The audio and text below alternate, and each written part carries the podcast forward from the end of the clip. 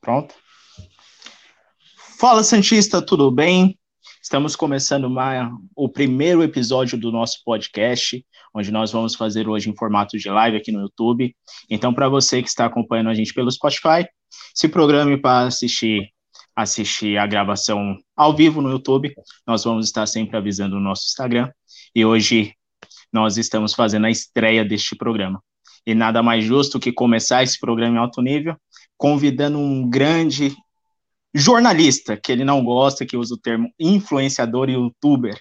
Então, um grande jornalista que fala sobre o Santos, Felipe Noronha, apresentando nosso outro ADM aí, o Lucas Moreira. Noronha, seja bem-vindo.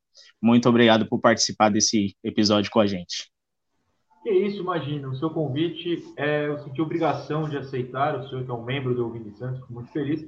É, vamos lá, vamos falar do que os senhores quiserem. Estou aqui para isso. E toda sorte para vocês nessa caminhada. Eu que já sigo alguns dias, o senhor me passou, e vejo que vocês produzem muita coisa legal. Continuem assim, jovens. Muito obrigado. E aí, Lucas, como que você tá? Cara, eu tô muito bem primeiro é, podcast, primeira live da gente aqui no YouTube. Muito legal.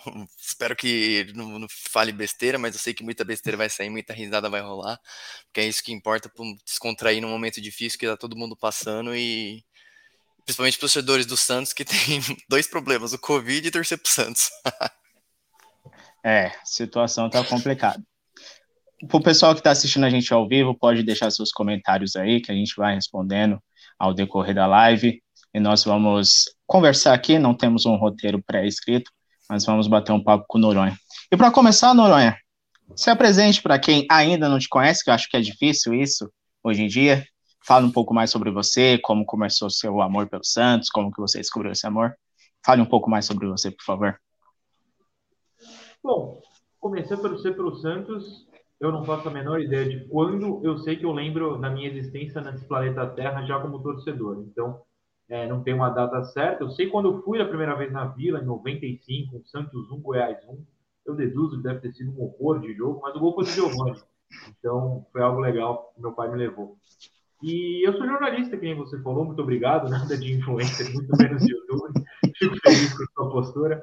É, então, eu, eu tento é, juntar essas paixões, né? Esporte, sou louco quase todos os esportes, o Santos e o jornalismo de alguma maneira que seja agradável, que me agrade, né? Não adianta eu produzir algo que eu não gosto, mas também que agrade a quem me assiste, a quem topa é, acompanhar meu trabalho, felizmente hoje é muita gente, né? Pelo menos eu acredito que seja muita gente, os números são muito, muito bons.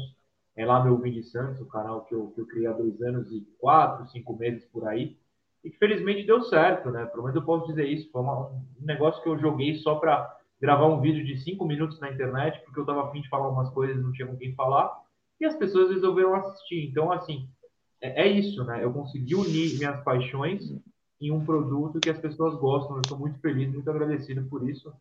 Eu não sei muito falar de mim sem ser uma pergunta mais direcionada. Eu acho que esse foi um resumo dos piores que eu já fiz na minha vida, mas que explica muita coisa, talvez. Não, tá ótimo, muito obrigado. E é interessante falar um pouco sobre o Santos, ainda mais nessa fase que nós estamos, mas antes de a gente começar a falar dessa, dessa fase ruim, que até você colocou esses dias no grupo do membro, membros corajosos que querem falar do Santos 24 horas por dia, vamos trazer um pouco mais sobre as boas lembranças que nós temos do Santos de antigamente. Você quais são as suas histórias mais marcantes, assim, que você lembra do Santos? Eu sei que você fala que o dia mais feliz da sua vida é 15 de dezembro de 2002. Mas quais são as histórias mais marcantes, assim, que você tem com Cara, o Santos? que dia. Que, que dia 2000, em 2002, hein? Nossa Senhora, que dia. É, é o dia mais feliz da minha vida, não só pelo título, mas por tudo que, eu passei, né? Eu não pude ir ao jogo, tinha 12 anos. Meu pai não me levou, eu não morava em São Paulo, não tinha como mas eu lembro de estar com um amigo corintiano e expulsá-lo de casa assim que o juiz apitou o começo do jogo. Eu lembro do, do abraço do meu pai no segundo gol. Eu lembro de sentir o prédio tremer, porque assim, não é exagero, não é um modo de dizer. Foi uma loucura quando o Santos empata o jogo e salva. Eu lembro de não ver o, o, os minutos do jogo entre o primeiro gol do Corinthians e o gol de empate do Santos, porque eu comecei a passar muito mal. Porque não é possível que aos 12 anos eu vá morrer do coração aparentemente não morri. Mas eu comecei a ficar muito mal, eu me tranquei num quarto lá, da, casa dos meus pais. enfim, depois de jogar bola na rua, e tipo, eu tava com a camisa do Santos, meu amigo corintiano tava com a camisa do Corinthians, passa um cara com um cachorro, título assim, fala, eu tava, eu tava com a bola dominada e protegendo a, a, na marcação, ele fala, cara, não perde essa bola, porque pro Corinthians a gente não perde nunca mais. E, tipo, foi uma comoção tão grande que não tem como esquecer todos os detalhes daquele dia. Mas eu já vivi muita coisa legal por causa do Santos. Eu acho que eu não tenho grandes histórias, assim, de sofrimento, de dramas que eu vivi, mas o Santos me deu a oportunidade de, de tomar coragem de fazer viagens, por exemplo. Eu, eu fui para o Uruguai para a primeira final da Libertadores de 2011, eu fui para o Japão ver o Mundial. É, cara, não importa se, se perdeu, sabe? Eu, vi o meu time jogar o Mundial, eu vi a, a, vitória na Semi, eu conheci um país dos mais diferentes em relação ao que eu vivo, que é o Brasil. Eu, eu andei pelas ruas sozinho, eu me perdi no metrô, me perdi na rua. E, tipo, é legal, eu me perdi rindo, sabe? Cara, eu tô perdido no Japão uau, dane-se o que acontecer, sabe? Isso foi o Santos que me proporcionou. É, é, eu apostei em seguir o clube nesses grandes momentos e eu tenho grandes coisas para contar na minha vida. É, eu vivi experiências diferentes, eu comi comidas diferentes por causa do Santos. Eu acho que isso que é meio que importa, sabe? Não é ter vivido um drama. Não, eu vivi coisas boas, coisas felizes. Eu acho que isso é muito mais legal. Eu tenho, tenho uma pergunta em relação a essa, esse evento extraordinário que você pôde presenciar. É, em 2011, estava terminando meu terceiro ano, tinha acabado de voltar de intercâmbio, estava terminando meu terceiro ano. E estava prestando vestibular. Eu lembro que a segunda fase da Unesp era no dia da final do Mundial do Santos e Barcelona. Eu estava com isso na cabeça. É, acompanhei aqueles jogos, assistia sofridamente o primeiro jogo na Vila Belmiro contra o América do México, aquele gol do Ganso assisti aquela terça-feira maravilhosa do Rafael, fechando tudo no México, sofri com aquela com aquele medo do Once Caldas eliminar o Santos, que nem eliminou o Cruzeiro no melhor time da fase de grupos. Fui assistir o jogo contra o Cerro Portenho no Paquembu, aquele 1 a 0 sofrido, aquele jogadaça do Neymar pro cruzamento do Dracena, aquele 3 a 3 fantástico no no em Assunção, mas eu queria perguntar da final em Montevidéu. Cara, eu vi muito vídeo na internet, esse daí era uma das vontades que eu tinha, sofri muito, principalmente por não ter conseguido ir nessa final nesse ano, infelizmente, mas como, qual que foi a sensação de estar num país, é, esse é meu sonho, foi o que você falou, o, o, você ir atrás do futebol acaba proporcionando para você experiências novas, você acaba vendo culturas novas, e nem foi a que você foi para o Japão.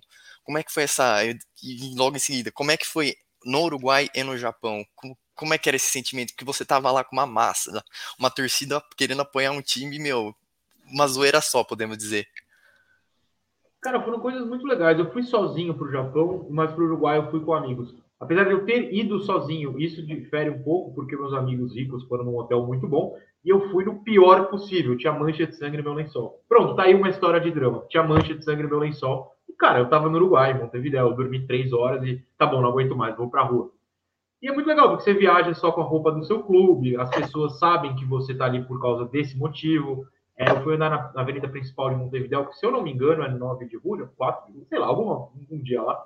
E, e, as pessoas te olham, hum, esse aqui vai, é o nosso adversário hoje, ou torcedores do Nacional falam palavras né, de, de apoio, tamo junto, essas coisas. É, é, é, pô, eu lembro de passar o dia no, no, Uruguai comendo churrasco no mercado lá de Montevideo, que é muito famoso, né? Mas, cara, é, é um dia agradável. Eu saí do meu trabalho, então, na época, né, estagiário, fui direto para o aeroporto, viajei, comi churrasco em Montevidéu, depois da final eu madruguei no aeroporto, peguei um, um avião e fui trabalhar. Tipo, eu acho que eu não tenho nem pique para isso mais hoje, tenho sim. Ah, por favor, Santos, me faça fazer isso de novo. Mas, é, é, cara, é isso, é uma experiência louca. Você, aí eu fui com meus amigos pro estádio, aí um foi barrado pela polícia na porta do estádio de uma final de Libertadores porque tava bêbado. Aí ele chamou o repórter do Sport TV, o André Hernan, e falou: faz uma matéria sobre isso, André Hernan. Não, Aí depois ele entrou no estádio e tudo mais. Aí dentro do estádio você começa a ver que todos os uruguaios basicamente são campeões mundiais de arremesso de peso, porque a gente estava num lugar muito longe, as pedras chegavam, eu falava, não é possível, cara. Os braços desse cara conseguem. E aí sim, tomar pedrada, pô, dane-se. No, no, Uruguai, aí você viu, até falar outra coisa, mas tem a festa, né? A torcida do Penharol fez aquela festa com sinalizadores, fogos, é, enfim. É, você não vê um palmo na sua frente de tanta fumaça, e eu vivi esse momento. É, é, o gol do, do Penarol foi anulado, né? o jogo foi 0x0, mas teve um gol anulado. Eu tenho certeza que eu fui a primeira pessoa na torcida do Santos que falou anulou, anulou, e gritei, porque não tinha ninguém falando um pio, todo mundo morto na torcida do Santos, tipo, acabou, né? tomou um gol. E eu apontando desesperado, aí começa as pessoas, que? Que instalou? Ah, o Bandeira, aí começamos a gritar. São coisas diferentes. No Japão, cara, no Japão, a, primeira, a principal coisa para mim, de verdade, foi não entender nada do que estava acontecendo ao redor, o que é muito legal. Porque nem no metrô, a maioria das estações não tinha palavras no nosso alfabeto, então eu saía andando, cara, onde eu caía. Caí nessa estação, pô, tem um templo, show. Caí nessa estação, tem uma feira. O que eu vou fazer numa feira? Vamos lá. Aí você descobre que você tá comendo bolinho de polvo, coisa maravilhosa. Cara, eu fiz uma viagem gastronômica no Japão sem dinheiro. Eu fui pro Japão sem grana, né? Tipo, parece meio bobo falar, ah, você pagou o avião. Tá, não, tipo, eu paguei uma coisa, é caro, devo até hoje se bobear. Mas lá não levei dinheiro, não fiquei comprando presente pra família. Eu saía para comer. Comer camarão no espeto com uns negócios diferentes, Japão, bolinho de, de, de polvo. Enfim, comi um monte de coisa diferente que nunca vai ter no Brasil, sabe? Do doce ao suco, a cerveja. Que a gente não vai achar aqui. E lá eu saía. Então, essas experiências, cara. É, pô, tem uma história muito legal. No, se vocês quiserem me cortar, pelo amor de Deus, que eu já tô empolgado. É, tem uma história maravilhosa. Então, deixa eu só, deixa eu só, então, vamos lá, vamos dar boas-vindas pro. Como é que eu posso te apresentar essa pessoa que tá mais atrasada que o Luiz Felipe na cobertura? Como é que você falou, é, Atos? Eu não lembro como é que era. Felipe e Jonathan voltando para fazer a cobertura. Ah, então, gente, quero dar boas-vindas daqui para a Aline. Oi! Um pouquinho atrasada. Um pouquinho atrasada, desculpa, cheguei do trabalho agora. Mas então, ele, ele, tava falando, ele tava falando de uma pergunta que supostamente você que quis propor para ele, mas se você quiser refazer a pergunta, que ele vai, vai contar outro momento pra gente, outro momento marcante. Oi, Noronha, tudo bem? E aí, tudo bom?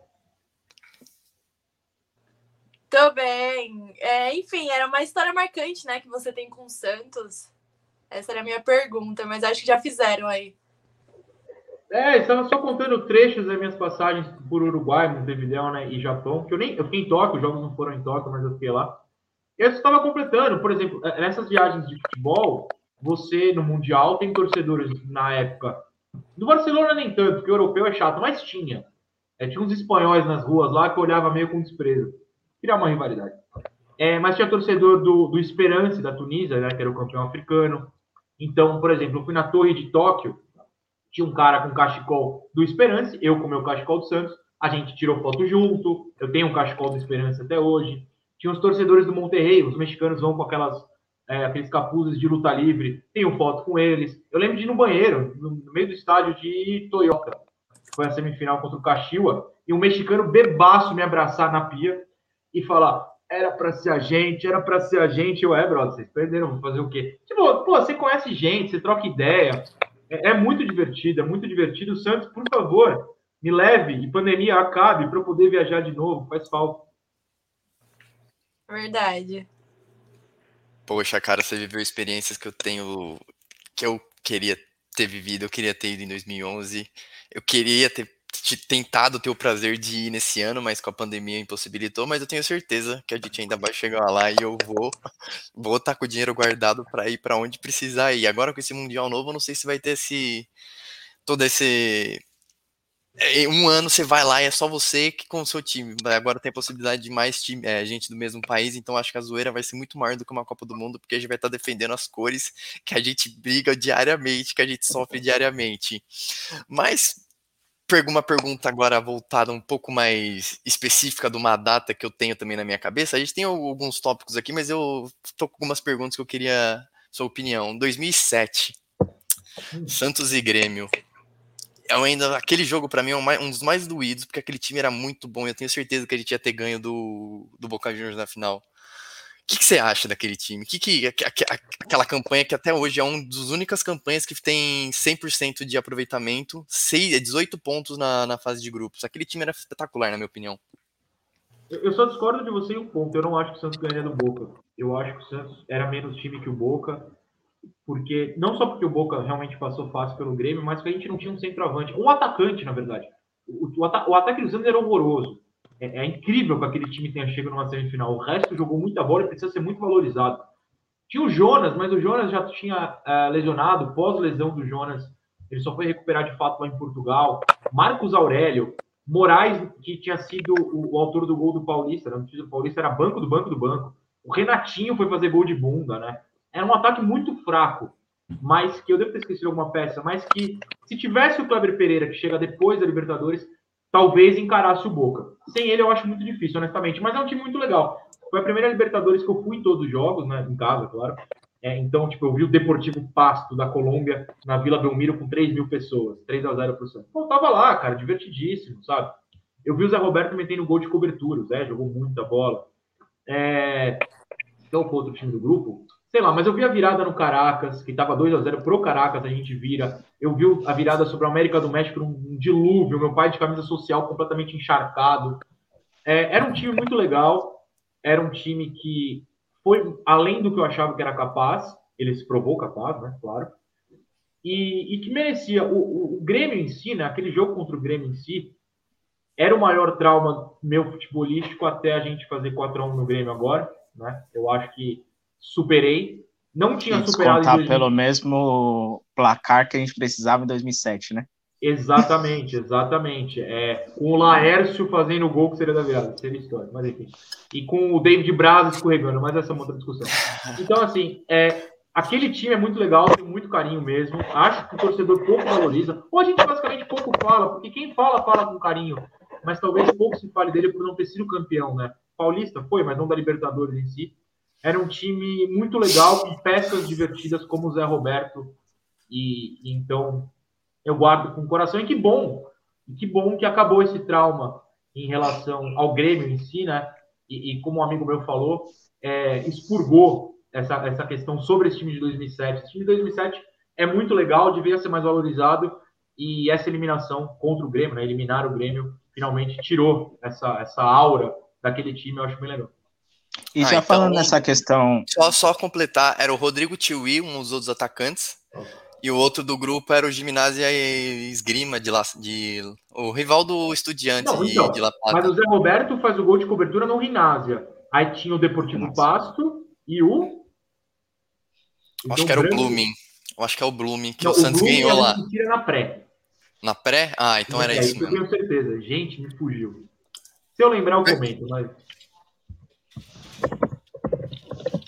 Pode falar, Atos. E o Jonas estava naquele time em 2007, não estava até se machucar? O Jonas estava, ele faz o terceiro, ou o segundo gol contra o Grêmio, ele faz. Sim. Aí, para completar nessa história de, de times marcantes, tudo, uma pergunta, Noronha. Melhor geração que você viu, 2002 ou 2010? Cara, geração, geração, a resposta é fácil. É 2010. O time de 2010 era melhor que o de 2002. Emoção seria uma pergunta mais difícil. Geração é, é o de 2010. Só para completar, é o Defensor do Uruguai. E Defensor Sport que passou em segundo. É, é eu, acabei de pesquisar aqui. Jogo, mas eu sei que eu fui. Agora eu não lembro desse jogo. Mas... Foi. Só deixa eu confirmar o placar para você, que você deve lembrar. 1x0, isso mesmo. 1x0, é. Eu vou ver o gol depois, até para me a memória. Mas eu tava lá, tenho certeza. Mas 2010, né, respondendo a outra questão, é uma geração melhor. Se a gente parar para pensar, 2002, nos pontos corridos, seria oitavo. Talvez subisse no, no segundo turno, talvez não. Mas o Paulista de 2003, nos pontos corridos de novo, ficou só em nono no Paulista é, melhora no brasileiro, tá? Melhora no brasileiro, mas é com reforços, com o Ricardo Oliveira no auge, o verdadeiro auge do Ricardo Oliveira. Sim. É com peças é, mais complementares e com eles já mais velhos. O de 2010 eu acho que é um time que tinha mais gente no auge já. O Neymar, para mim, podem falar do auge europeu, me lixo para isso. Ele já jogava muito em 2010. O Ganso era no auge, o Arouca era no auge, o Adriano Pagode era no auge, foi de 2011, mas enfim. O Wesley no auge, o Léo ainda segurava um pouco de auge. É, o Rafael o goleiro titular no auge, Durval no auge. Então era muita gente no auge. Para mim, aquele time era melhor. Se você bota lado a lado 2002 2010, eu acho que 2010 ganha assim com facilidade. É que 2002 tem toda a carga do que eles construíram naquelas três semanas de novembro e dezembro. Mas geração 2010 para mim é muito superior. Concordo. Concordo. Lucas, então, coloca umas uma... perguntas aí do chat, aí a gente passa para outro assunto.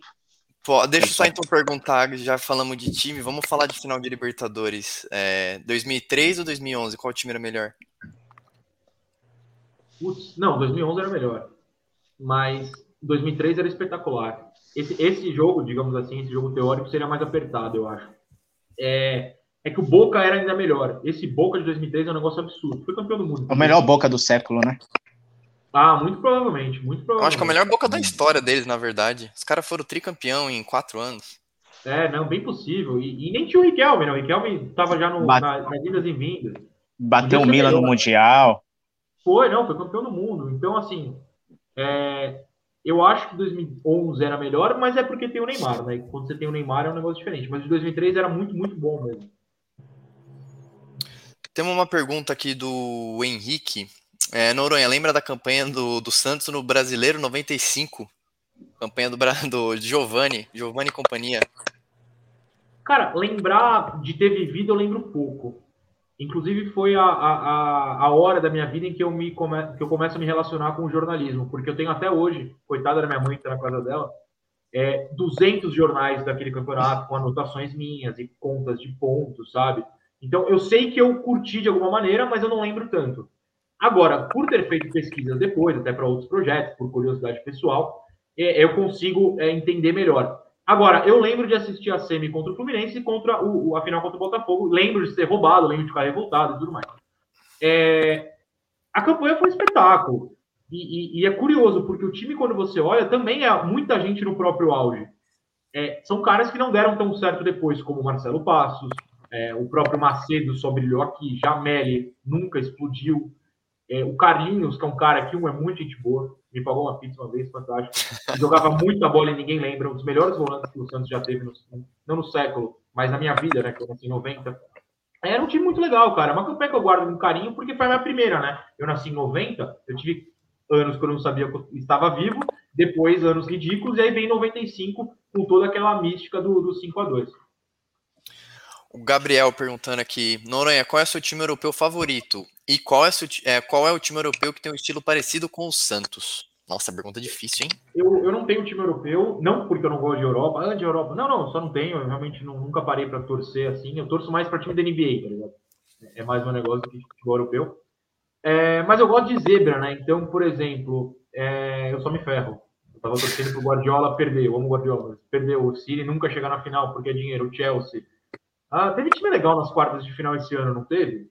Sei lá, no passado que tinha Atalanta, eu tava torcendo para Atalanta, tá ligado? Mas Atalanta é uma boa resposta para outra questão. É, é, um time que precisa, precisou né, se reconstruir e, e, confiou no estilo de jogo. É um estilo de jogo extremamente ofensivo, tanto que tem jogos 4 a 3 5 a 2 toda hora, mas que se mantém no topo fazendo isso. Eu não o estilo de jogo que o Santos tem hoje, até porque hoje o Santos tem um estilo de jogo meio irreconhecível, né? Uma essa troca de técnico.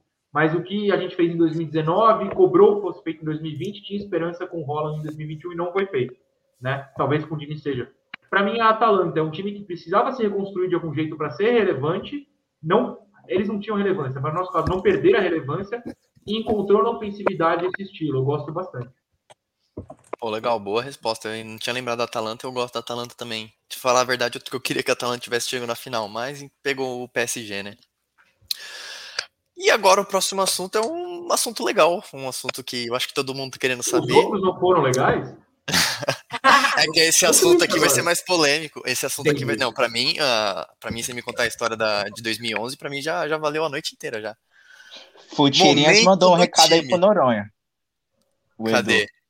Mandou aí. Só clicar no comentário que aparece. Calma aí que eu pulei aqui. Ah, fui tirinhas aqui. Esse cara é bom. Esse cara é bom. Quer que fale ou falo agora? Ou quer, quer depois pode falar, pode falar. Pode falar. Pô, outros meninos da vila, o Edu, ah, o Edu já tinha me falado dele já. O Edu, o Edu é gente boa, adoro o Edu. É, Outros Meninos da Vila era um blog que eu criei para falar de jogadores aleatórios do Santos. Inclusive é muito fácil de achar, é só digitar outros meninos da Vila e não tem mais nada na internet sobre isso. E assim, por exemplo, é contar a história do Ari Nelson, contar a história do Otávio Augusto. Sabe quem é o Otávio Augusto? Então, esse eu conto. Contar a história do Trípode, contar a história do Tiwi, contar a história do Wellington Paulista. Por que, que o Wellington Paulista e o Rodrigo Tio eram um ataque tão carismático, mesmo sendo ruim, mas metia gol pra caramba? Era isso. Então, e por sorte, à época eu tinha acesso a um arquivo de fotos de um site que eu não vou falar qual é, porque eu trabalhava nele. Então eu pegava as fotos ali, né? E, e colocava. Então tem um, é um arquivo que, felizmente, tem muita coisa, entre aspas, exclusiva. É, você não acha essas fotos em lugar nenhum, com muita informação. Eu não sabia que as pessoas gostavam, porque eu primeiro não assinava. Aí eu fui descobrir, isso foi em que? 2013, 14. Eu fui descobrir em 2019, quando eu criei o Eu Vim de Santos, que as pessoas gostavam. Porque elas começaram a falar, Nora, você já viu isso aqui? Eu, ah, então, era meu. É, eu lembro uma vez, eu fui fazer um freela no Lance, o Lance o Jornal, hoje sua site, para as Olimpíadas. Um repórter, o Gabriel Carneiro, ele está no UOL hoje em dia, ótimo, ótimo, ótimo. Ele chega assim, quietinho, então Noronha, tô. se eu falar outros meninos da vida, significa alguma coisa? Ah, mentira que você... Claro que eu lia, pá, pá, Então, então isso virou um, um caça-assunto comigo da melhor maneira possível. As pessoas liam, sabiam, só que eu não tinha essa conversa com as pessoas que eu tenho hoje. Então é, é um clássico cult da internet santista, digamos assim. Eu amo os meninos da Vila. É, pena que eu não tenho tempo e eu acho que eu falava coisas que hoje em dia eu não poderia falar. Tem, tem... O Maurício Copertino, é, foi zagueiro do Santos, é assistente aí, enfim. Ele comentou na postagem dele você tá me ofendendo ou algo do gênero, não lembro. Cara, eu nem lembro de você, eu sou pesquisador da internet. São coisas que hoje em dia eu não poderia falar, mas era muito divertido. Maurício antes de... é um eterno vice, né? e, e antes de passar para o próximo tema, a gente pode guardar essa do Henrique e Gabriel pro, pro final. Atos, Lucas, Aline e Noronha montar o time dos sonhos com os jogadores que nós vimos no Santos. No final a gente pode guardar essa. Nossa, difícil essa, hein? Por isso que é pro final. pra gente pensar. Bom, já que ele quer que a gente monte o time dos sonhos, né? Vamos falar um pouco do momento do time que a gente torce, né? Que querendo ou não, é o nosso time dos sonhos do momento. O que, que você acha desse time, hein? O que, que você acha de, do jogo de. Vamos falar do jogo de terça, depois a gente empurra a bola um pouco mais pra frente. Eu vou falar do jogo de terça agora? É. Ah, pô, que triste, agora estragou a noite. Não, tô brincando. É, cara, eu acho que o time pode ter sentido é, a questão da altitude e tal, mas entrou sem um plano, né? Ou se entrou com um plano, não executou absolutamente plano algum, além de se retrancar e ficar tomando bola aérea.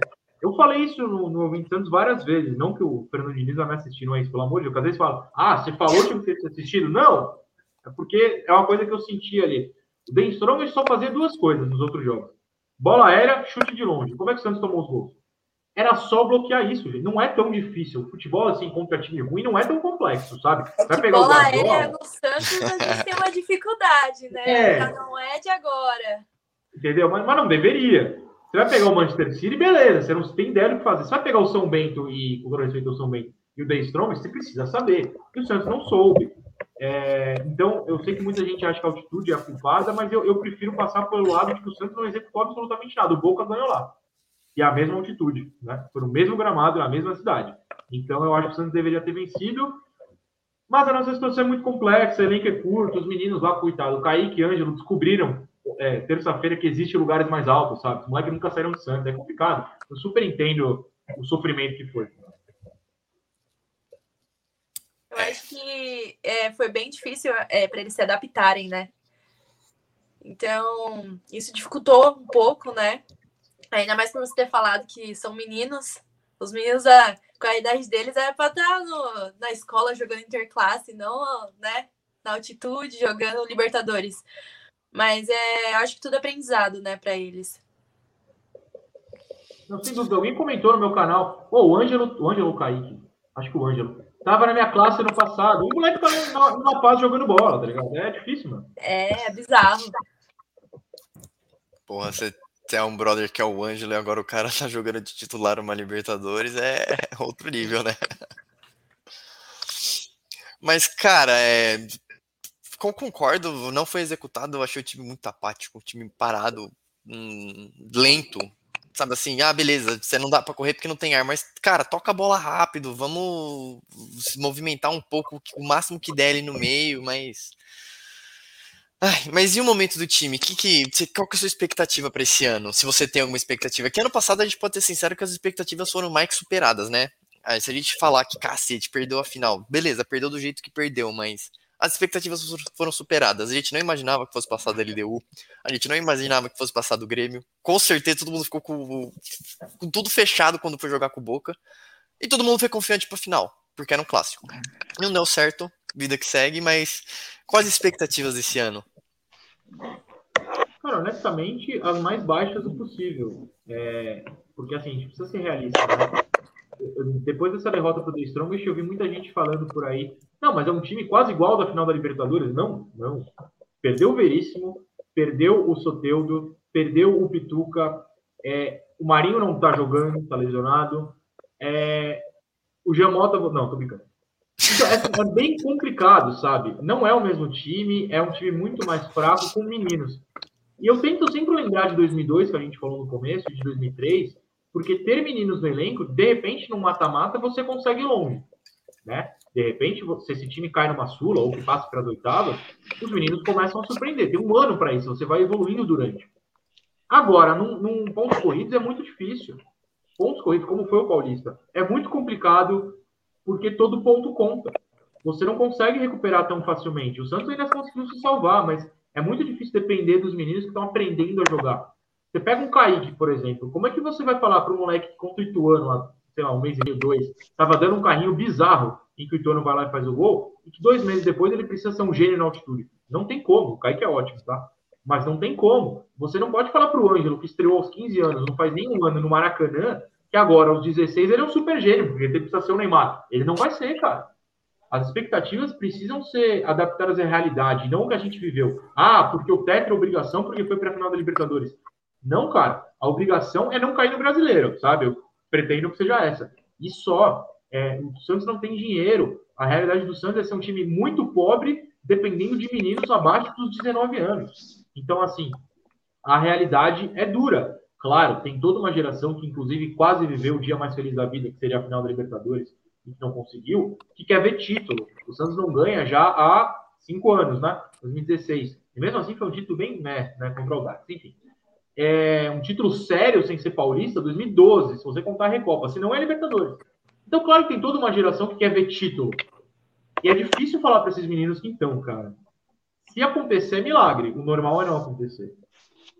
Mas vale a pena tentar, explicar que a nossa situação é muito complexa. Então as expectativas são meio baixas. Por isso que a gente vibra com cada vitória, sabe? Ganhar do Boca é um negócio que não era para esse time ganhar, nem na semi, nem agora. E ganhou, então aproveite esse momento, guarde a vitória contra o Grêmio, a vitória contra o Boca, guarde esses momentos, porque hoje é a nossa realidade, viver de momentos. Só que viver de momentos hoje, se você faz o planejamento certinho, aí é para viver de glórias mais para frente.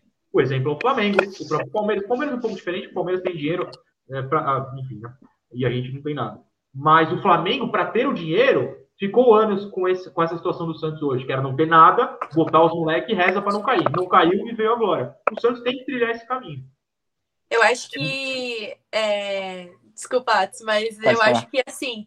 É, alguns torcedores se acostumaram muito mal, né? Assim, com certos meninos da base. A gente, te, a gente cria uma expectativa muito grande e não vai ser todo ano que eles vão salvar a gente e ganhar títulos, né? É, a gente tem que parar de colocar muito peso em cima deles também. É o que você falou. É, os 45 pontos, ficar na Série A, e é isso. Agora, títulos, eu também realmente acho que concordo com você que é, se rolar, é, é, muita sorte, é muito Deus aí querendo ser, fazer o Santista feliz. Mas por a gente já ter tido muitos meninos da base que brilharam muito e ainda brilham, né, com os atuais, vem mostrando um desempenho muito bom. A gente acha que sempre vai cair o Neymar, a gente espera sempre algo a mais.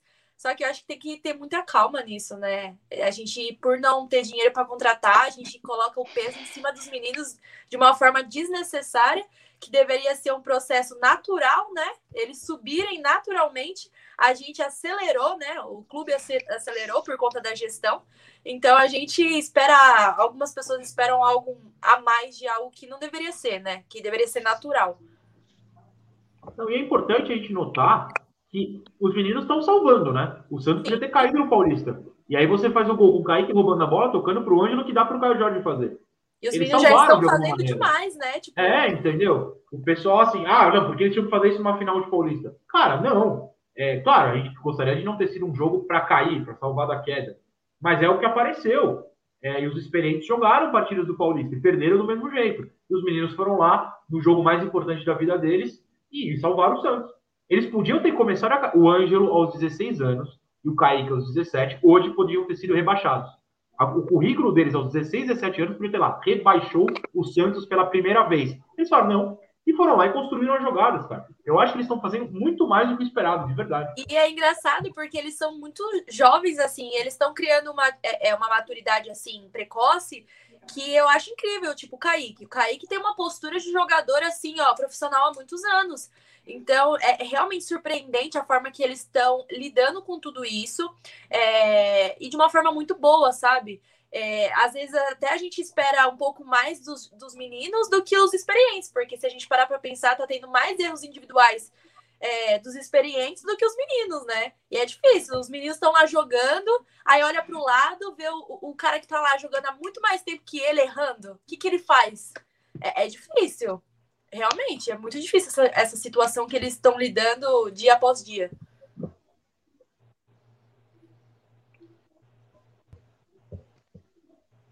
Pode falar, Yatos. não, tá concordo. Tô no mudo. Não, Concordo com o que a Aline disse, né? Realmente os meninos estão é, pulando etapa. Mas antes de passar para ela, para ela puxar o próximo assunto, Noronha, você acredita que a gente consegue passar para as oitavas da Libertadores? E se não passar, a Sul-Americana é o melhor caminho? Essa pergunta é sacanagem, porque são 8h36 na gravação e o jogo Barcelona e Boca, Boca Barcelona, começa daqui 24 minutos. Ou seja, quando as pessoas ouvirem sem ser ao vivo, eu posso estar falando bobagem. Não, tô brincando. É, eu, eu acho que não passa, honestamente, porque tem que ganhar do Barcelona lá. Eu acho que esse Santos tem dificuldades claras que o Barcelona se encaixa, como se encaixou na Vila. Agora, isso quer dizer que eu não vou torcer para passar? Não, isso não quer dizer que eu não vou torcer para passar. Quero que passe, pelo amor de Deus. Quando se meter um gol aqui fizer 1x0, digamos que seja 1x0 para classificar, eu vou estar gritando na sacada como eu gritei quando o Santos é, goleou, goleou, é, goleou 3x0 no Boca, tá ligado? Eu quero isso, eu quero viver esse momento. Eu só acho que não vai acontecer, porque o time hoje é mais fraco que o Barcelona. Né? Acontece, normal. Agora, o caminho da Sul-Americana me interessa muito. Eu nem estou falando da questão financeira. Sul-Americana paga bem, não é isso? O pessoal foca muito nisso e eu acho que é válido citar, porque o Santos é um clube quebrado, claro, precisa do dinheiro. Mas eu acho que a Sul-Americana é importante porque esses meninos que a gente está falando agora precisam jogar uma competição internacional. Então, se ficando em terceiro, vai para as oitavas direto da Sula. Pô, que o sorteio coloque, sei lá, contra o Melgar do Peru. Eu não faço ideia se o Melgar é líder de grupo. Eu chutei um time que está lá no Sul-Americano. O Penharol, pronto, o Penharol do Corinthians. Cara, vai lá, vai para Montevidéu, vai para Lima, joga um jogo fora de casa, mais uma experiência, como foi La Paz na altitude, pega esse, essa experiência mesmo, né, de jogo, de entender como é uma competição internacional. Se classificar, vamos para as quartas, faz a mesma coisa. Se cair, tudo bem. O 2019 o time não acabou porque caiu para o River Plate do Uruguai. É chato, claro, dói, mas não acabou. Pega essa experiência. É um caminho mais acessível, são times mais fracos, acho que mais dentro da realidade do que é o time do Santos hoje. Mas se for para escolher, eu prefiro ir para as oitavas da Libertadores porque é mais legal. Assim, eu também sou torcedor, né? Não sou só o analista super frio. Ó. Não, sou torcedor. Eu quero que meu time pegue. O sorteio seria maluco se a gente passe em segundo. Pega o Flamengo. Pô, cara, eu, eu, eu roubo vacina no dia seguinte para ir vacinar no jogo, entendeu? Eu, eu quero viver isso. Mas a Sul-Americana é mais acessível. Legal. Eu concordo, a gente tem falado isso também de, daqui a Sul-Americana é mais realidade que qualquer coisa. Você falou um ponto importante. Uhum. Tá muita gente botando pressão, ah, é, tem que ser tetra, tem que ser tetra. Cara, o que eles, muita gente tá vivendo agora, a gente sofreu em 2003 e 2007, conseguiu ganhar do Boca, a gente virou o bicho papão do Boca Juniors. Dos jornais argentinos consideram o Santos o bicho papão do Boca. Tenho certeza se o Boca vier, tiver na Libertadores por jogar com o Santos, eles vão estar tá com mais medo da gente do que a gente deles. É, mas eu concordo, cara. Esse ano Sul-Americana tá de bom tamanho. Sul-Americana também dá um dinheiro. Sul-Americana também pode ser considerado um título importante, que nem eles dão, consideram a Europa League lá. É a Europa League, né? Na, na Europa, um campeonato que todo mundo quer jogar, tá? Caiu na Champions League, vamos pra Europa League, dá uma vaga pra Champions League, vamos lá e vamos ser campeão, vamos ganhar um dinheiro. Mas eu concordo. E só antes da gente, para finalizar esse assunto Santos, depois de a gente ir para um bate-papo mais legal, para esse time ficar melhor, o que, que, você acha além de contratar o Neymar? O que, que precisa? Cara, precisa contratar laterais, né? Laterais e um meia, ou pelo menos um cara que jogue no meio-campo, não necessariamente o meio ofensivo, e tenha controle ali. O Santos hoje não tem. O Santos sofre com um volante que não sabe passar, um meia que não sabe passar, e o Pirani, coitado, que tem três jogos como profissional e não pode ser colocado como culpado de todo o problema. É, e tem dois laterais que não marcam. Eu respeito a história do Pará, respeito a ofensividade do Felipe, mas no quesito defesa, hoje os dois não marcam. Um não tem reserva, que é o Felipe, e o outro tem o Madison, que também é mais ponta do que lateral. Então, as dificuldades na defesa continuariam as mesmas. Então, assim, se o Santos achar alguém barato e bom, precisa ser lateral, em qualquer um dos dois lados, e alguém para organizar o meio. Os laterais eu acho mais uh, acessíveis. Eu acho muito difícil você achar sem dinheiro um meia do nível do Sandri. A gente tinha essa peça, não tem mais. Não acho que o Sanches vai voltar em grande fase, não pelo Sanches, sim pelo joelho. Ninguém volta no joelho tão bem rapidamente. Não acho que o Jobson seja essa solução. Mas veja só, nisso eu citei três caras que poderiam ser titulares e não são, porque o Santos, ah, além de tudo, tem azar. Os caras se machucam. Então é, é difícil. É, mas para mim, a, a, grande questão são os dois laterais. Com esses dois, a gente não vai a lugar algum. Digo eu, depois de ver os dois ser titulares numa final de Libertadores. Mas enfim, fases. Né? Concordo, Concordo, plenamente. Eu, a gente sempre, né, nas lives, a gente sempre, eu pelo menos, sempre bato nessa tecla laterais tá complicado, tá difícil assistir Pará e Felipe Jonathan. E o Pará jogou duas finais de Libertadores pelo Santos, só para lembrar, tá? Ele entrou em 2011. Antes de passar. Essa é a realidade, o homem é tricampeão da América. Com certeza. Antes de passar para a Aline, para mudar de assunto, deixa eu passar um recado do Gui, que é o outro ADM, que ele tá desesperado, Lucas, falando para você prestar atenção nos comentários. Tá desesperado. Ah, Pelo amor não, de Deus, eu, presta eu vou passar esse pano. Eu vou passar esse pano. Vocês estão usando essa plataforma? Você falou que é a primeira vez no YouTube, então digamos que seja a primeira vez na plataforma. É difícil você acompanhar o assunto e o chat. Eu sofro também quando faço sozinho assim. É, é, é necessário se acostumar. Eu estou passando um pano. A DM que não está aqui para falar, esteja aqui. Não, tô brincando, pelo amor de Deus. Mas fica tranquilo, é normal. É. Obrigado. Aline, pode tá puxar o assunto. Não sei, tô vendo por cima. O time tá rachado.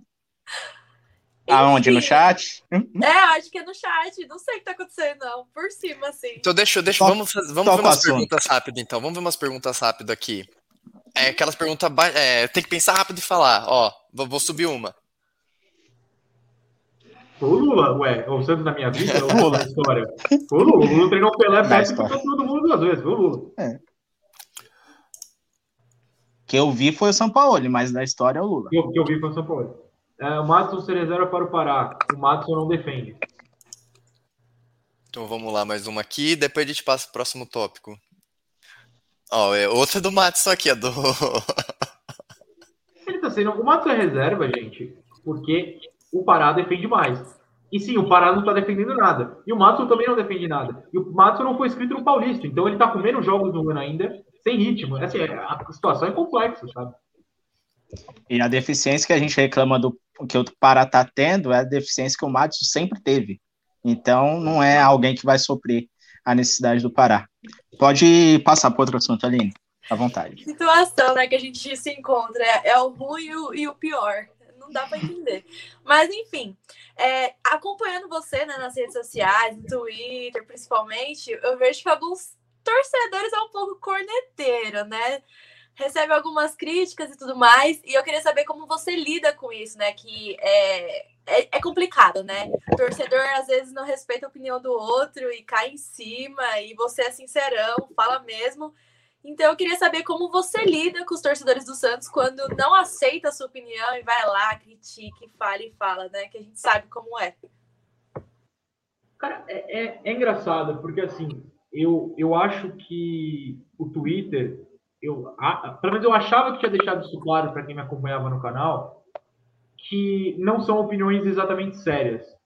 O Twitter é um lugar para você desabafar durante o jogo. Sei lá, o Pará falhou.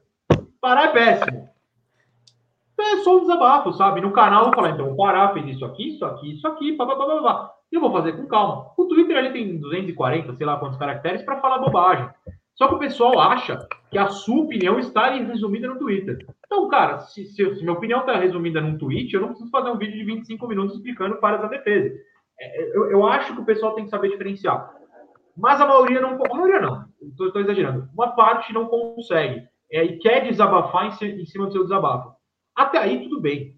É, pode brincar, pode falar que a culpa do Pará titular é minha porque eu inventei um bordão e gosto dele. Pode brincar. E você sente, às vezes, esse, essa brincadeira. Agora, tem os caras que perdem a linha, né? Tem os caras que exageram, te culpam, te xingam e, e, e falam, ah, não, eu só discordei. Não, discordar é falar, não, não, eu discordo dessa sua opinião, ela tá errada, ela é ruim. Show, todo direito. Não vai tomar, ah, vai se ah, e não, brother, tchau, bloqueado, não tenho paciência. Então, assim, é, digamos que nesses dois anos e quase meio que eu meio que cresci né, nessa relação com o torcedor, eu mudei muito a minha abordagem. No começo eu ficava louco, eu ficava muito bravo, tinha pessoas me xingando. Hoje eu tento dar risada e falar, ah, tá bom, cara, só silencia, sabe? Fala sozinho. É... Tem, tem muito mais. Eu tenho que lembrar, isso é um negócio que muita gente comenta para mim quando eu tô nos meus dias estressados e que às vezes não tem nada a ver com isso. Eles simplesmente mandam mensagens. É, o Atos, por exemplo. O Atos é membro do meu canal. O Atos está num grupo, eu estou lá num grupo de pessoas que pagam todo mês para ter o meu conteúdo. Eu preciso lembrar desses caras, não do idiota que está me xingando no Twitter. Tem mais gente do que um lá no grupo que faz questão de me ajudar e aparecer nos vídeos que eu coloco e receber esse material extra e conversar comigo. Tem pessoas que não podem ser membros e falam, Noronha, mas eu amo o seu trabalho, eu quero te ajudar de alguma maneira, ou simplesmente eu te assisto. E eu, você mudou a minha maneira de futebol. Pô, eu lembro de uma história, vocês me cortem, porque eu vou, eu vou embora. É, eu tava no PACA, saudades de 2019. Fica à vontade. Eu tava no PACA, eu não lembro qual jogo. Acho que a vitória contra o Vasco, mas enfim, diferente. É... E ficou um menino na minha frente no intervalo inteiro. Ele tava na minha frente, um menino na minha frente, eu sentado. Porque no intervalo veio o pessoal, pô, assiste seu canal, pau, tirar uma foto, claro, pô, pá, pá, pá. O moleque ficou 15 minutos parado na minha frente. Quando dispersou ali, começo a conversar com as pessoas, ficou claro, ah, vai começar o segundo tempo. O menino virou e falou: Ah, baixinho assim, não é? Eu, eu passei a entender tática por você. Desculpa te incomodar. Posso tirar uma foto? Cara, claro, pelo amor de Deus, velho. E aí eu fui até joguei no Twitter naquela noite. Eu preciso lembrar desses caras. O cara que vira quietinho para mim e fala: Ô, oh, você mudou minha maneira de ver futebol. Eu preciso lembrar, quando tem um bobão, um bobão me xingando, desses caras. E esse é um processo longo, não é tão fácil quando falar aqui. É um processo longo porque na internet o xingamento te pega e os elogios, eu pelo menos fico meio sem graça, eu não sei o que responder. Só que os elogios vêm em maioria, cara. Tem, sei lá, quantas pessoas inscritas no meu canal, essas não estão me xingando. Por que, que eu vou ligar só para um chato que está me xingando? É um processo muito difícil que eu tenho noção de como fazer, mas eu ainda tenho dificuldade. Cara, eu queria fazer essa pergunta para você, porque assim como você, eu também falo do Santos nas minhas redes sociais tanto no Twitter quanto no Instagram, quanto aqui, enfim, participo de alguns projetos e também pessoais, né? E eu queria te fazer essa pergunta porque eu estou nesse processo, entende? Porque assim, quando eu exponho a minha opinião no Twitter, por exemplo, que é onde que eu mais falo, assim, é, é opinião, igual que você falou, a gente fala da boca para fora, às vezes cinco minutos depois a gente pode nem pensar mais a mesma coisa. Só que a galera e eu percebo que, principalmente a geração que tá vindo aí, elas são muito mais agressivas da forma que elas se expressam. Elas pesam muito pesado nas palavras. Elas não têm proporção nenhuma do que isso pode causar para uma pessoa, né? A gente não conhece o outro. Mas eu vejo que no Twitter é terra de ninguém, né? A galera acha que pode falar qualquer coisa. E eu passo por isso, é o que eu falei para você, eu tô num processo de tentar filtrar as pessoas que realmente me acompanham porque gostam de mim. É, tem muito mais pessoas boas do que ruins, né? A gente consegue ver isso. Então, eu realmente queria te fazer essa pergunta porque para mim é muito difícil. Eu ainda bato cabeça com isso. Infelizmente, ainda respondo um ou outro, mas depois logo me arrependo. Mas é realmente é muito difícil isso, é lidar com. Não lidar com a crítica, porque crítica é normal, não é todo mundo que vai concordar lidar com a sua opinião. Né? Lidar com quem exagera. Exato, é a, é a parte da, do desrespeito. Porque é o que eu falei, ninguém precisa concordar totalmente com nós quatro. Cada um tem a sua opinião e tá tudo certo, tudo bem. Só que a partir do momento que você invade o espaço do outro, desrespeita, aí já é chato, sabe? É, é complicado. É, realmente essa parte aí é, é muito legal você parar por essa, essa filtragem e falar: não, não vou levar isso para mim, vou levar o elogio para mim. Né? Porque o elogio é, assim, a gente fica sem graça, igual que você falou, mas o xingamento e mais dói muito também quando a gente fala algo por falar, por amor ao nosso time e tudo mais, e recebe algo bem pesado, é, é bem complicado. Eu vejo isso no meu dia a dia também. Concordo. E aproveitando esse assunto, Noronha, uma coisa que a gente tem percebido bastante nesse novo projeto é com relação à crítica a jogadores, que a gente precisa ter um filtro, né? Porque, por exemplo, a gente faz pré e principalmente a gente faz o pós-jogo. Aí, por exemplo, a gente toma 2 a 1 um do The Strongest da maneira que foi, é difícil colocar a cara no pós-jogo ao vivo e tentar não, não passar da crítica, do ponto da crítica do jogador. Então, como que você consegue fazer esse filtro, não passar além da crítica, não, não falar como um torcedor, mas sim como um jornalista nos seus vídeos? Cara, eu, eu, eu acho que, no geral, é, parece mais difícil do que é, mas eu te explico por quê. No, no meu caso, tá? Porque estou aí, sei lá, 10 anos como jornalista já. Eu acho que desde que eu, me, que eu entrei na profissão mesmo, eu já meio que saquei que eu não poderia ser o torcedor passional dentro do jornalismo, não tem como, né? Então, você precisa lembrar de duas coisas, eu acho. A primeira é que a sua função é passar informação, se é esse o objetivo, no caso é o meu e de vocês aqui também, a informação para quem está assistindo. A informação não é eu odeio tal jogador, eu achei uma merda esse jogo. Não, isso não é informação, cara. Isso é sua opinião. Você pega a sua opinião, guarde na sua cabeça. Tá tudo bem você achar tudo isso.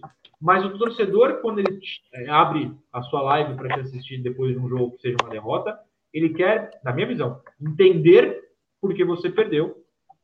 Às vezes o entender do cara é só achar um culpado. Espero que não seja só isso, mas o cara quer entender. Então acho que você tem que passar a informação. Então você precisa se acalmar nesse ponto e ter essa cabeça para passar a informação acima do, da paixão. Então eu acho que esse é o ponto principal, né? É, é, se você quer entregar um produto sério, você precisa achar a sua linha editorial. A minha é jamais perder a cabeça, jamais é uma palavra forte, obviamente, que eu já perdi, mas tentar jamais perder a cabeça, porque o cara que me procura, ele quer o quê? ele quer chegar no comentário e falar, Noronha, me acalma, me acalma porque eu tô nervoso. Então eu sou lá o cara de lutar. Aí, se eu vou ficar nervoso durante o jogo, ninguém Noronha tá me vendo. é terapeuta. É, exato, é o maior terapeuta sem diploma da história da, da internet brasileira. É, se eu vou ficar nervoso durante o jogo, ninguém tá me vendo. Se eu vou ficar depois de fazer a transmissão ou pós-jogo aqui, o vídeo gravado, o problema é meu. Eu, sei lá, centro no meu sofá, jogo meu videogame, ouvindo música, esqueço do Santos. Mas enquanto tem uma câmera na minha cara, eu preciso ser profissional. Quer me ver louco? Vai no estádio quando puder. Eu vou xingar, eu vou falar um monte. É o estádio, cara. Não né, ofensas pessoais. Eu vou xingar, sei lá, ah, é ruim, essas coisas. Eu vou gritar. No vídeo eu não, eu não posso. Então eu acho que tem que ter essa, essa diferenciação clara em quem está produzindo. Claro, tem quem queira ligar a câmera, xingar todo mundo e tal. Eu não gosto, porque aí vai no segundo ponto, né? Que eu falei em dois. É, o Lucas Braga me assiste, às vezes. Se eu chego e falo com o Lucas Braga, eu, sei lá, uma palavra ofensiva qualquer, que eu não gosto nem de pensar, e é o pior jogador da história do Santos. Um, eu estou mentindo, dois, eu estou ofendendo a pessoa, Lucas Braga. Eu critiquei muito o Lucas Braga nos meus vídeos.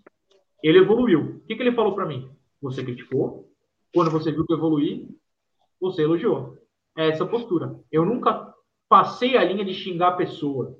Isso não pode, cara tem que saber usar as palavras, jamais xingar a pessoa. Eu posso achar o David Braz o pior zagueiro da história do Santos. E acho. Também acho. Eu não acho o David Braz péssimo pai, péssimo marido, péssima pessoa. Quem sou eu para falar um absurdo desse? Então acho que você tem que ter essa linha bem controlada nas palavras e na sua cabeça para produzir conteúdo. Eu acho que o torcedor deveria ter isso claro na cabeça, porque assim, eu posso até não gostar do jogador tal, fulano. Por exemplo, o Jean Mota é muito criticado. Ok, válido. Uma pena, porque não... é um ótimo jogador. ele é muito criticado, mas isso é válido, né? Isso a gente vê nos jogos. Agora, até que ele tá realmente melhorando. E quando melhora, a gente também tem que falar. Só que, assim, o que, que acontece na torcida, que ainda vejo, infelizmente, é que as pessoas não conseguem separar isso. Não conseguem separar o jogador da pessoa Jean Mota. E, e, aí acaba envolvendo família. Eu vejo muitas pessoas indo até o Instagram da Mari, que é a mulher dele, falar de, dela, do, da família dela, dos filhos dela, ameaçar. Isso aqui para mim é assim inadmissível, porque o Giamotti é um funcionário, então a gente tem que ser, tem que cobrar, obviamente, tem que analisar o que o jogo dele, mas nada além disso, né? Fora de campo é outra história. Então eu acho que o torcedor, tem alguns torcedores santistas que ainda não entendem isso e que vai achar um culpado na família, no papagaio, do cachorro e qualquer pessoa da família. Isso é, é triste, é chato de ver, realmente.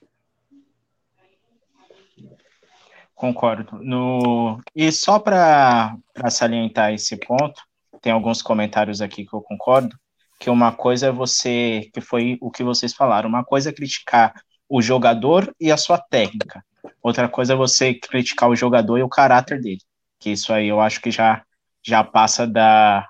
Nem o torcedor pode fazer isso, quem dirá pessoas que querem criar conteúdo sobre o Santos.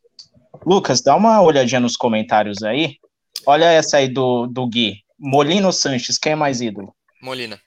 Molina. Molina. Molina.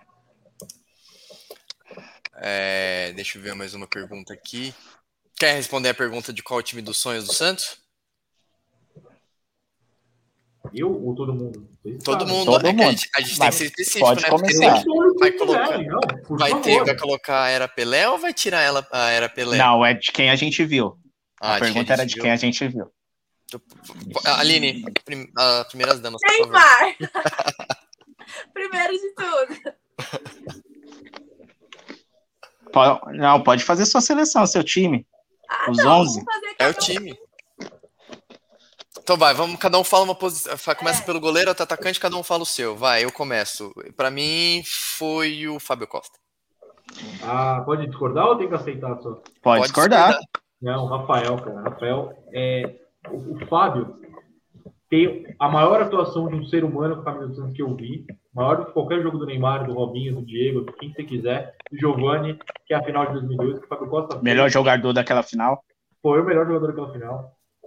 Mas, no geral, o Rafael era mais goleiro, é, não matava atacantes adversários, não cometia pênalti, inclusive a saída de bola dele no pé era um negócio absurdo, absurdo. É, eu não estou te criticando pela escolha, pelo amor de Deus, não entenda assim. Eu, eu só precisava defender o Rafael, que eu acho o Rafael mas muito mais goleiro do que Vanderlei e, e Fábio Costa, e não tem mais muito, né? A gente não tem grandes goleiros nesse. Mas enfim, é, eu acho que o Rafael é um espetáculo. Aqui no Santos, né? Jogando no Santos. Não, mas eu, eu gosto do Rafael também. Eu só falei Pra Fábio Costa Rafael porque, também. cara, o Fábio Costa ele marcou bastante tempo ali no Santos. O Rafa- O Rafael ele ficou pouco tempo e ele nunca deu certo em outro time, né? Isso é uma coisa que me incomoda sempre. Não, não sei se era pelo tamanho dele e tudo mais, mas enfim. Atos. E eu sou mais. Eu concordo com o que o Noronha falou. Para mim, tecnicamente, o Rafael é muito mais goleiro que o Fábio Costa. Mas só que o Fábio Costa é... vai pelo coração. Então, se for para mim colocar dos melhores, é o Rafael. Mas de quem eu mais gostava era o Fábio Costa. Então, vamos de Rafael, que é os melhores, né? Então, vamos de Rafael. Vamos falar primeiro da zaga. É, o zagueiro pela direita. Eu acho que essa é unanimidade, o Alex. Alex. Alex. Né? Zagueiro pela esquerda. Puta, Durval. Durval também. Durval, para mim, foi melhor que o Edu da Cena no Santos. Para mim. Para mim. Cara, eu, eu fiz um vídeo e eu esqueço as coisas que eu faço, né? Incrível. Com isso, eu não lembro se eu coloquei o Durval ou o Mansur. Eu vou de Durval, mas eu quero registrar que a existência de Mansur no Santos, apesar de muito curta, foi espetacular. É, concordo que o Edu Dracena, acho que ali não. Dentro do Santos não, mas acho que Durval mesmo. O... E só pra lembrar que a defesa olímpica em 2004 era Alex e Edu Dracena, tá? Então eu vou de Durval do mesmo jeito. Começar pelo lateral esquerdo, que lateral direito tem um monte. Lateral esquerdo pra mim, mesmo o Léo sendo ídolo, Alexandre. Alexandre era bom, gente. Não Mesmo, cara. Não, ainda é bom, ainda é bom. mesmo o Léo sendo ídolo, e eu vou falar a mesma coisa que eu falei do, da questão Rafael Fábio Costa. Para mim, o Fábio Costa, prefiro ele por questão de ser mais ídolo para mim, mas o Rafael é melhor. E na lateral esquerda, a mesma coisa. O Léo, para mim, é mais ídolo, mas para mim, tecnicamente, o melhor que eu vi foi o Kleber. Pra mim é é o Léo. Kleber, nossa, não Coração esquece, é o é Kleber. Léo. É o Kleber, desculpa, você tá certo, esqueci do Kleber, velho. Eu tô com a Aline, é o é o é o Léo, Léo em Pra 2002 a mim, meu 2004. coração é Léo, gente. Não tem como. Nossa, que besteira que eu falei, desculpa, gente, é o Kleber. Esqueci completamente do Kleber. Do Kleber Para era mim, tecnicamente, foi o Kleber. O O que eu lateral vi o direito. Kleber. Fala lateral direito que eu já tô falando besteira, que eu preciso lembrar dos caras, vocês estão me lembrando dos caras. Para mim, Paulo César, 2004.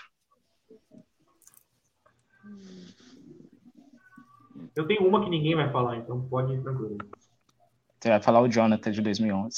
Mas aí já acabou spoiler, pô. lógico, o Jonathan. O Jonathan nunca perdeu um jogo com camisa do Santos. Há de se registrar que o Jonathan entrou em campo, duas coisas aconteciam. Um, o Santos não perdeu, nunca. Dois, ele se lesionou todas as vezes. É o que Uhum. importa. É um gênio. Tô te ouvindo sim. Pode falar. Pode falar, Aline. Não, você não tá saindo mesmo. Ela ficou revoltada Fala. com o comentário do Jonathan. Incrível. Ela, Ela ela até colocou ela de novo. Até caiu. Eu ofendia um das apresentadoras. Incrível. Mas pra mim o lateral direito é o Maurinho, que jogou em 2004, eu acho, 2003, 2004. Ou Dois, 2002. na verdade, né? só dois. 2002. Cara, 2003 ele foi pro Cruzeiro, né? Pena que o joelho dele não era mais? bom. Não, é. Você pode falar várias coisas, claro. Se quiser falar o Pará, você pode. Mas, ó, Maurinho, Paulo César, ah, Jonathan, Jonathan. Danilo. Danilo. Danilo jogou muita bola na lateral. Assim, Danilo. a gente sofre hoje, mas teve muita gente boa. Aline, você não Aline? seu. Paulo César e Danilo, eu tô nas nos dois aí, em dúvida. Primeiro Mas volante. Ah, então fala. Não, vai, então fala. Não, Achei que não, você ia não, falar dos dois. Eu acho que Paulo César. Paulo César. É. Primeiro volante. Essa aí eu vou por último, que meu coração vai falar mais alto. Mas Vá. pode ir. Não, não, pode ir, eu vou por último nessa. Meu coração. Vai, co- começa então, Noronha. Vai, você não Não, começou é ainda. Eu vou esquecer Maldonado. alguém, eu tô fazendo aqui mais no freestyle. Eu tô tentando lembrar Maldonado. sério, pelo amor de Deus, mas se eu esquecer alguém, não vou. Pra não mim é o. Maldonado. Maldonado. Maldonado, Maldonado é Aquele bom cara foda. Maldonado. Aquele cara era Jogou demais, jogou demais. O tempo de bola que ele tinha é, pra, dar bote, o de desarme planeta. era coisa linda. Adriano Pagode, eu te amo, desculpa. Então, Mas Exatamente por isso.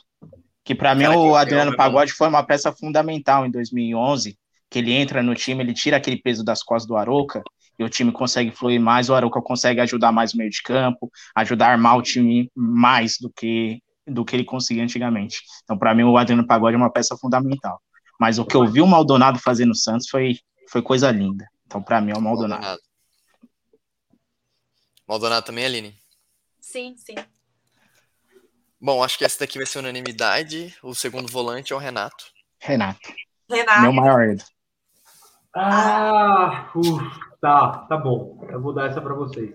Mas Menção honrosa. Arouca seja citado. O O Arouca é jogou entre Sim. 10 e 11. É um negócio espetacular, mas é o Renato. É, eu ouso dizer que o Arouca em 10 e 11 foi um dos melhores jogadores da América, não só não só do Brasil, mas foi um dos melhores da América. O que o Arouca fez no Santos foi um absurdo. Foi. Nossa, o Arouca foi monstro mesmo. Mas Renato, né? É Renato, meu maior ídolo. Terno. Terceiro homem do meio de campo, pra mim, teve muita gente boa, muita gente com qualidade ali, mas também teve Essa é pernas de pau que, nossa senhora, mas pra mim tem que ser um cara que jogou Copa do Mundo, campeão pelo Santos, campeão da Libertadores, campeão paulista, tudo possível. Elano, não tem outro não. Muita gente jogou bola, mas ele jogou muita Eu vou bola discordar. Em, 2000 em 2002, Pra- 2003. Eu, eu Pra vou mim- pra- Pode falar. Não, pode falar, minha. É que eu vou pelo coração também. O Elano tem meu coração. Só uma dúvida, a gente vai Então, montar um mas jogou 4-3-3 ou um 4-4-2? Seu Só uma time. dúvida. Seu time.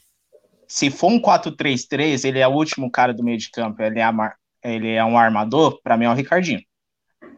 Que pra mim o que o Ricardinho fez em 2004, pra mim é ele. Eu que sou um idoso, eu vi o Giovanni. O Giovanni tá no meu time. Ah, É, eu não vi sabia o que você, Giovanni. eu sabia que você ia falar de O Giovanni Giovanni, tá no meu time, eu não posso Eu não vi o Eu Giovanni. estou pensando no encaixe de ataque. Se. Cara, é, é difícil.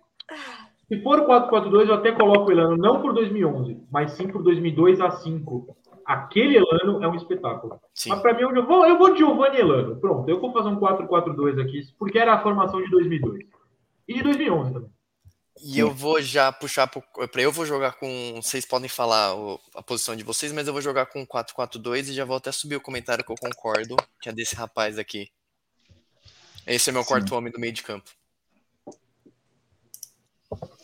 Se eu for o quarto homem de meio de campo, aí eu vou de Elano. Não tem como desmerecer o que ele fez, o tanto que ele Jean? jogou. Elano, Elano, Ah, que isso, não, pelo amor de Deus.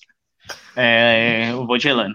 Elano, e concordo com o Noronha, de 2002 a 2000, 2004 ali, né? ele volta 2011 bem, mas cai muito de rendimento É. ali na, na segunda metade da temporada. 2012 dele também, a- o senso de posicionamento dele. Se você pegar o mapa de calor, de calor dele, ele só ficava no, no meio de campo ali, não ia nem para frente nem para trás. Mas por 2002, 2000, de 2002 a 2004, eu vou de Elano. Aqui Ótimo no comentário. falando. Giovanni era muito mais jogador do que Elano. Mas eu não vi o Giovanni. Eu vi o Giovanni em 2005 e, e foi pouco. Mas o auge dele no Santos eu não vi. Bom, se vocês quiserem mudar um terceiro homem, colocar um outro homem no, no ataque, vocês que sabem. Mas pra mim, o atacante, Robinho. Não tem outro, não. Pra Não mim, eu sei que tem Rodrigo. Eu sei que. Eu não vou colocar o Ricardo Oliveira no ataque, eu vou colocar o Robinho e Neymar. Ah, tá, que susto. Eu pensei que era tipo um aberto e um centroavante. ao meu Não, cara. Oh, oh. não. Ah, tá. O Ricardo Oliveira não. Ricardo Oliveira. Ele jogou muita bola, mas tem que ser o Neymar ali de atacante. O Neymar fazia muito gol pra um. Ricardo Oliveira de 2003 ou David de 2004? Ricardo Oliveira 2003. Que o David de Eu vou 2004 colocar- jogou muita bola colocar- também. Eu ia colocar Neymar e David. Mas o Ricardo de 2003 é de fato um espetáculo. É que o David de 2004 também é um espetáculo. É, eu vou colocar Neymar e David só pela graça. Ou então eu posso colocar Neymar e Zelov, porque eu sou o único defensor de Zelov na história do planeta. Então não sei se sabe. Grande Zé Love. Como jogador, né? Colocaria Robinho e Neymar. Sem dúvidas. É, então, É. pra mim é Robinho e Neymar, porque o Neymar faz muito gol, cara. Ele consegue jogar de qualquer posição possível. É Mas também Ricardo Oliveira tem no meu coração, confesso. Mas 2003 era o auge dele, não 2015. 2003. 2003. Que o que ele fez de gol em 2003, meu Deus do céu. E o David também em 2004, né? O David precisava fazer dois gols para ser validado um. Exatamente isso. E o técnico? Vão pelo coração ou por ser bom? Luxemburgo No 2007. meu caso, dá, dá a mesma coisa. Luxemburgo Pra- de 2007. 2007? Aquele cara ganhava jogo. Nossa, 2007? Pensei que ia falar 2004. Não, Luxemburgo 2000. Cara, o Luxemburgo tem um jogo, o Santos e Defensa, que foi 2 a 0 pro Santos lá no, no Uruguai. Eu tava vendo esse jogo, mano, o Santos tá tomando um passeio do Defensa. Um passeio. O Luxemburgo mexeu dois caras. Acho que foi, entrou o Pedrinho, entrou mais alguém. Mano, o Santos dominou o jogo. O Santos virou o jeito de jogar, o Santos acabou com os caras. Aquele Luxemburgo era foda. Depois eles, sei lá, eles aprenderam a, jo- a treinar. Mas, meu, aquele cara, aquele Luxemburgo era sensacional. Jair Ventura. Pelo amor Valeu, de Deus. gente. Até a próxima. É, falando comentário aqui, ó. Meu Deus do céu. Jair Ventura ou Gesualdo? Qual foi o pior? Jair. Jair. Jair. Já tinha mais peças. Mas para mim, para mim, se for juntar o coração com a tática, é o Luxemburgo de 2004.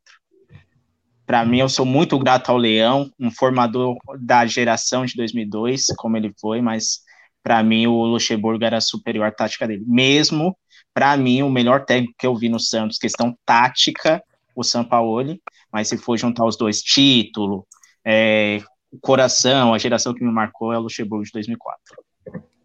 Ó, o Gui deu um comentário bom aqui, o Emerson não, não podemos esquecer dele. Ajudou muito o Santos, principalmente em 2002. E o Vini tá, o nosso querido Caju, falou uma realidade. O Lux- o Luxemburgo treinava muito com estrelas, não conseguia trabalhar com os moleques, tanto que ele não deu certo no Palmeiras, né? E o Palmeiras acabou fazendo um ano de sucesso ano passado. Algum outro, Noronha? algum outro. Ah, é verdade. Noronha não Noronha falou dele. Ô, não louco. falou. Pode falar. Bom, eu acho que pelo coração, o Luxa. Mas eu acho que São Paulo, com esse time que a gente montou, ia dar muito bom. É isso. Aquele safado.